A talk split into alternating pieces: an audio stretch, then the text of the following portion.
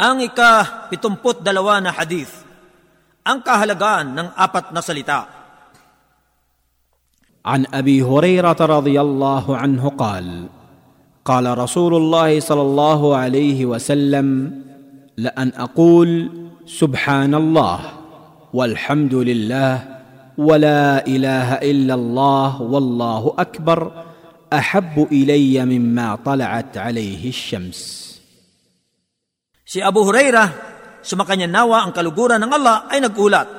Siya ay nagsabi, sinabi ng sugo ng Allah sallallahu alaihi wasallam, ang pagsasabi ko ng uh, subhanallah walhamdulillah wa la ilaha illallah wallahu akbar, nang ibig sabihin kaluwalhatian sa Allah at lahat ng pagpupuri ay sa Allah at walang Diyos na karapat-dapat sambahin maliban sa Allah at ang Allah ay dakila. Ay uh, higit na kaaya-aya sa akin kaysa sa lahat ng sinikatan ng araw. Isinalaysay ni Muslim, hadis bilang tatlumpu't dalawa.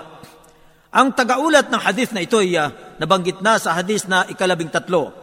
Ang mga kapakinabangan sa hadis na ito, una, itinuturo ng hadis na ito na ang apat na salitang ito ay binigyan ng Allah ng uh, partikular na dakilang pagtatangi. Ipinapahiwatig nito ang kataasan ng katayuan nito at uh, nagtatampok ng kakaibang katangian kaysa sa ibang salita. At ang apat na salitang ito ay ang uh, subhanallah walhamdulillah wa la ilaha illallah wallahu akbar.